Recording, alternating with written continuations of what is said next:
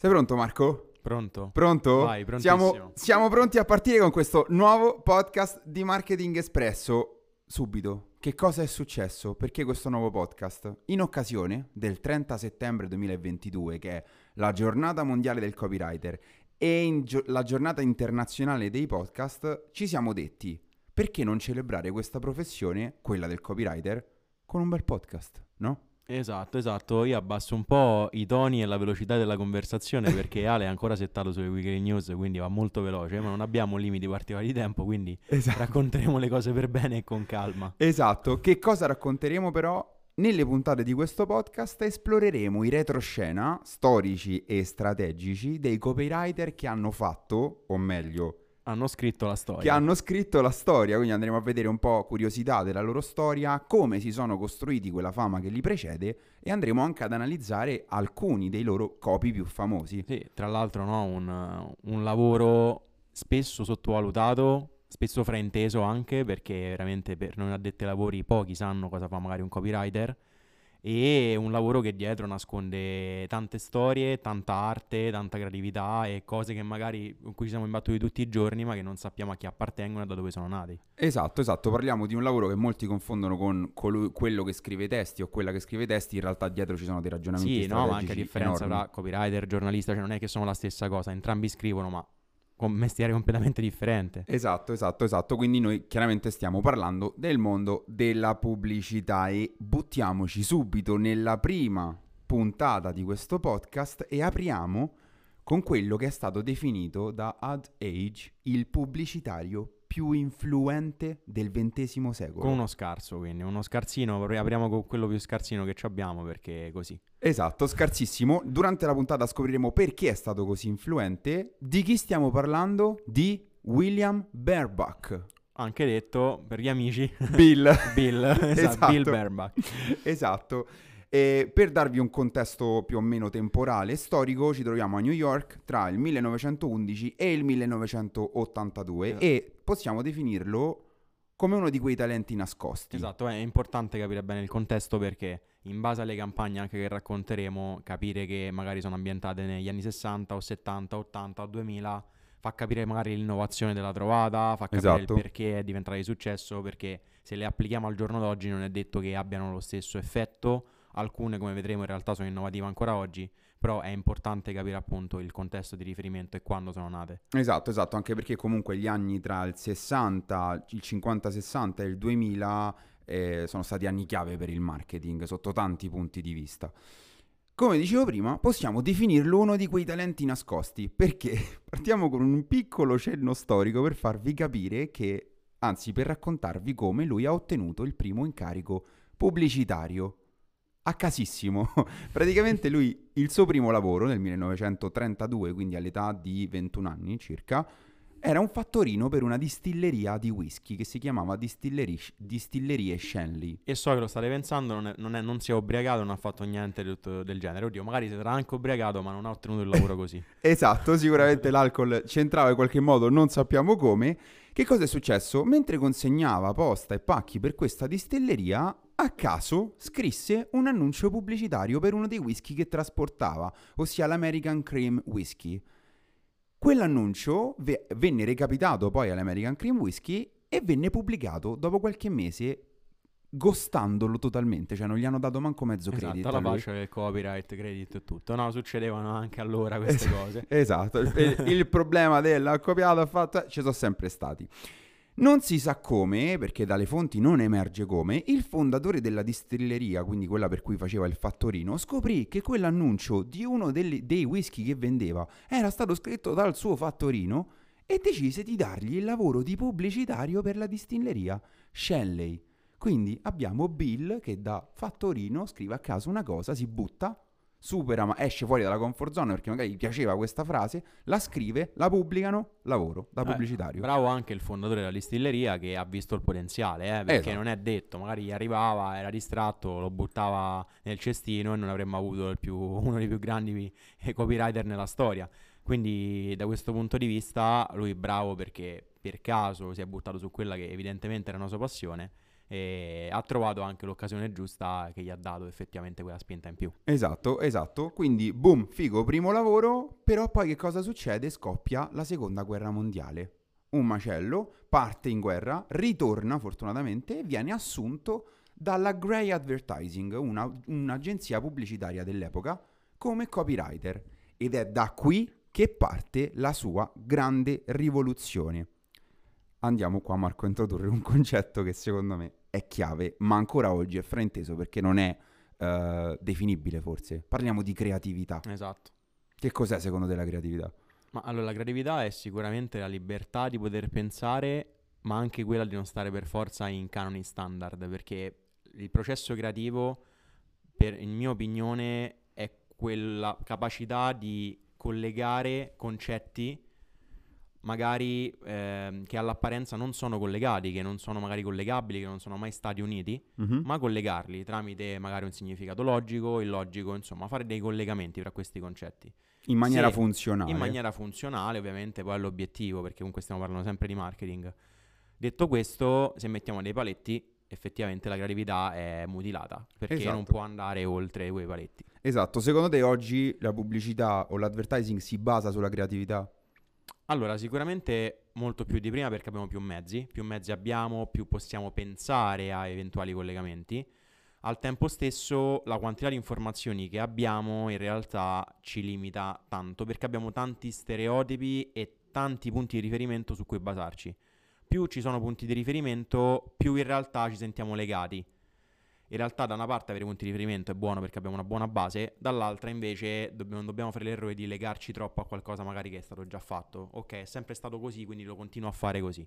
No, eh, il pensiero creativo è proprio quello di unire magari eh, un, contesto, un contesto diverso Mhm. con qualcosa che è già stato fatto e nasce un'innovazione. Esatto, proprio di creare, come dice il, il termine creatività, di creare qualcosa di nuovo. Perché parliamo di, di creatività? Perché è proprio qui che il nostro Bill, all'interno della Grey, Grey Advertising, dopo qualche anno di lavoro, invia una lettera agli head dell'azienda dicendosi preoccupato per la direzione che stava prendendo la pubblicità e gli scrive ehi per riuscire a portare avanti la pubblicità serve creatività non dobbiamo comunicare in maniera monodirezionale senza Sì, è la cosa che magari succede sempre, no? Magari che tutti vogliono dire quando lavori in agenzia, perché da una parte c'è il cliente barra magari il project manager o l'account che ti dicono guarda il cliente vuole questo, quindi non eh, ti ammazzare oppure non, eh, non fare, non fare questa cosa troppo creativa o non andare oltre i ranghi, il budget, guarda è questo, devi farlo rientrare.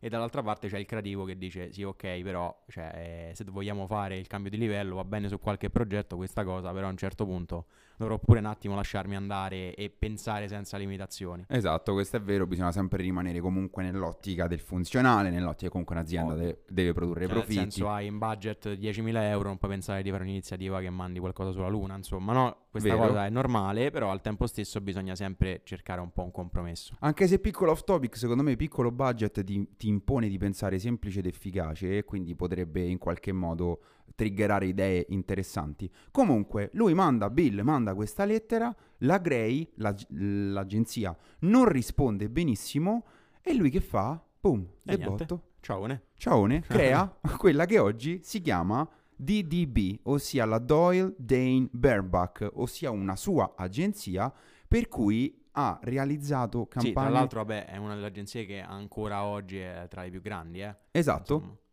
Esatto, Doyle Dane Baerback, quindi la sua, crea la sua agenzia con cui ha realizzato campagne per brand famosissimi, tra cui anche Volkswagen. E perché stiamo citando Volkswagen c'è un motivo, perché Esatto. poi effettivamente le campagne più memorabili di Bill eh, sono state proprio per questo brand. Esatto, Ad Age, andiamo sempre a citare la fonte numero uno per quanto riguarda la- l'advertising, Ad Age ha definito la sua campagna, quella che vi stiamo per raccontare, la migliore del XX secolo, per cui del di tutto il 1900, la prima in classifica, secondo loro.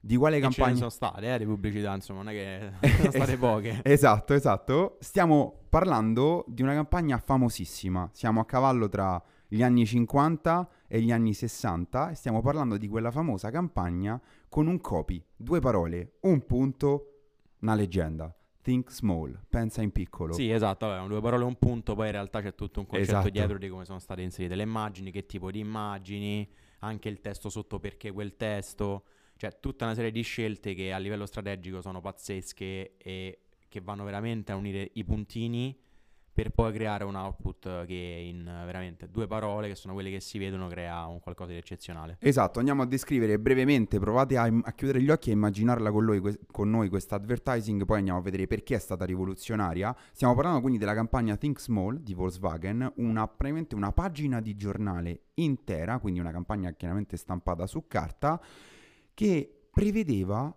due terzi della pagina completamente vuota, per cui una pagina bianca, in piccolo sulla sinistra un maggiolino con il muso che punta verso il centro. Al centro c'è questa scritta Think Small. Punto. Finita lì. Sotto chiaramente poi c'è un copy, ci sono eh, tre, o quattro, tre o quattro colonne in cui si spiegano determinate caratteristiche della macchina, ma fu una campagna rivoluzionaria per diversi motivi. Esatto, no, è una campagna a dir poco rivoluzionaria perché dobbiamo pensare appunto sempre al contesto. Insomma, siamo a cavallo tra gli anni 50 e 60.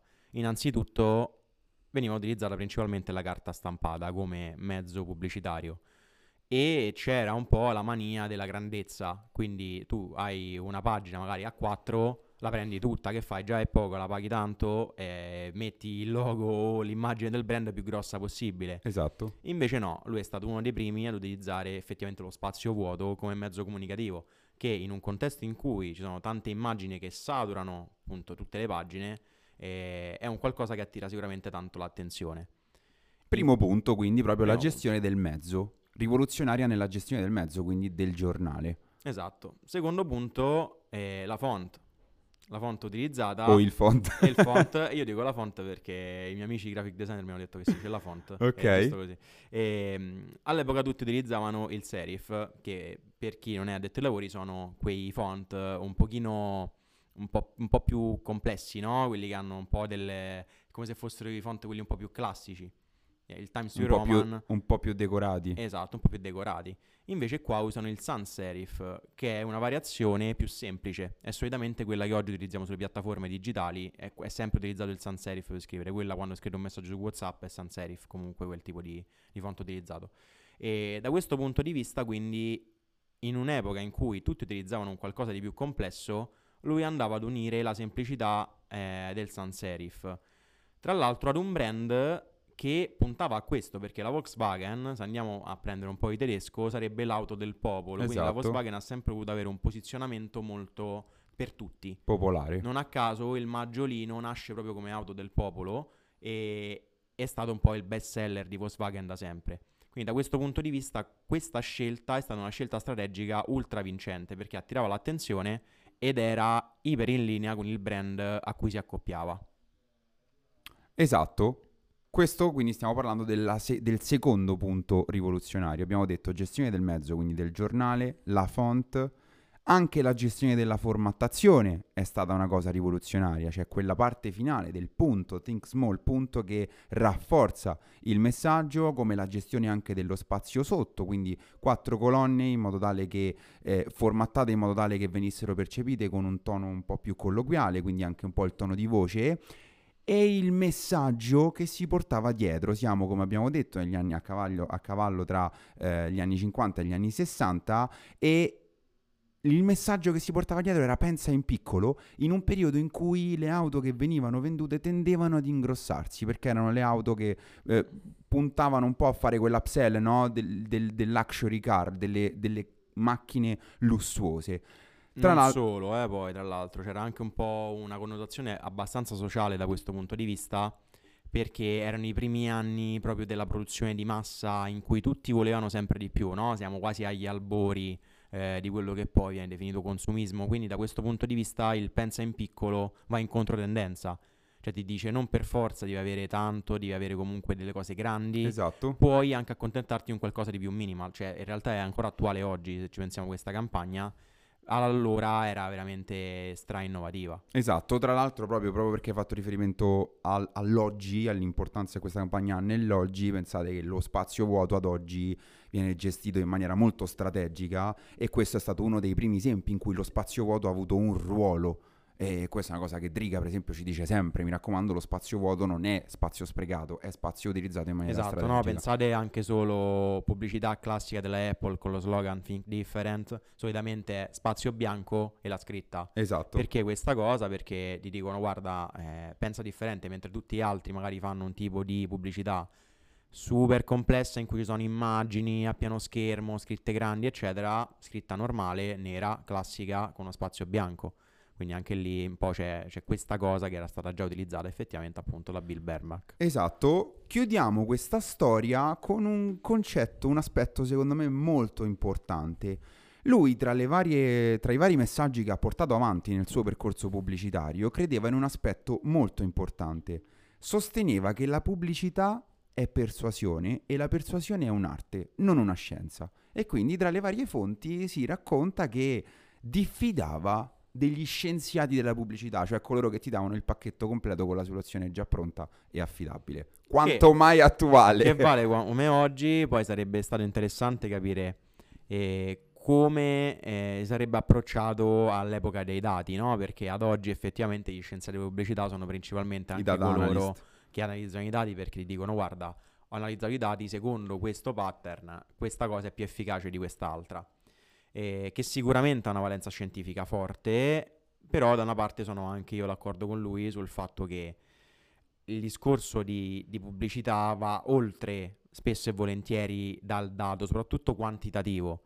Cioè spesso e volentieri anche l'analisi dei microdati, quindi un'analisi qualitativa, è proprio quello secondo me il concetto di creatività spesso e volentieri, perché tu ti stai basando su degli insight rilevanti, ma che magari sono detti da due persone, non sono detti da un milione di persone, mm-hmm. però proprio quello ti dà l'intuizione per poi effettivamente andare magari a fare una campagna di successo. E, riguardo a questo argomento, il libro Small Data di Martin Lindstrom è stra interessante. Vero, bellissimo, dove lui va a cercare proprio gli indizi, sono proprio degli small data che si contrappongono ai big data, che in realtà hanno degli insight qualitativi iper interessanti. Esatto.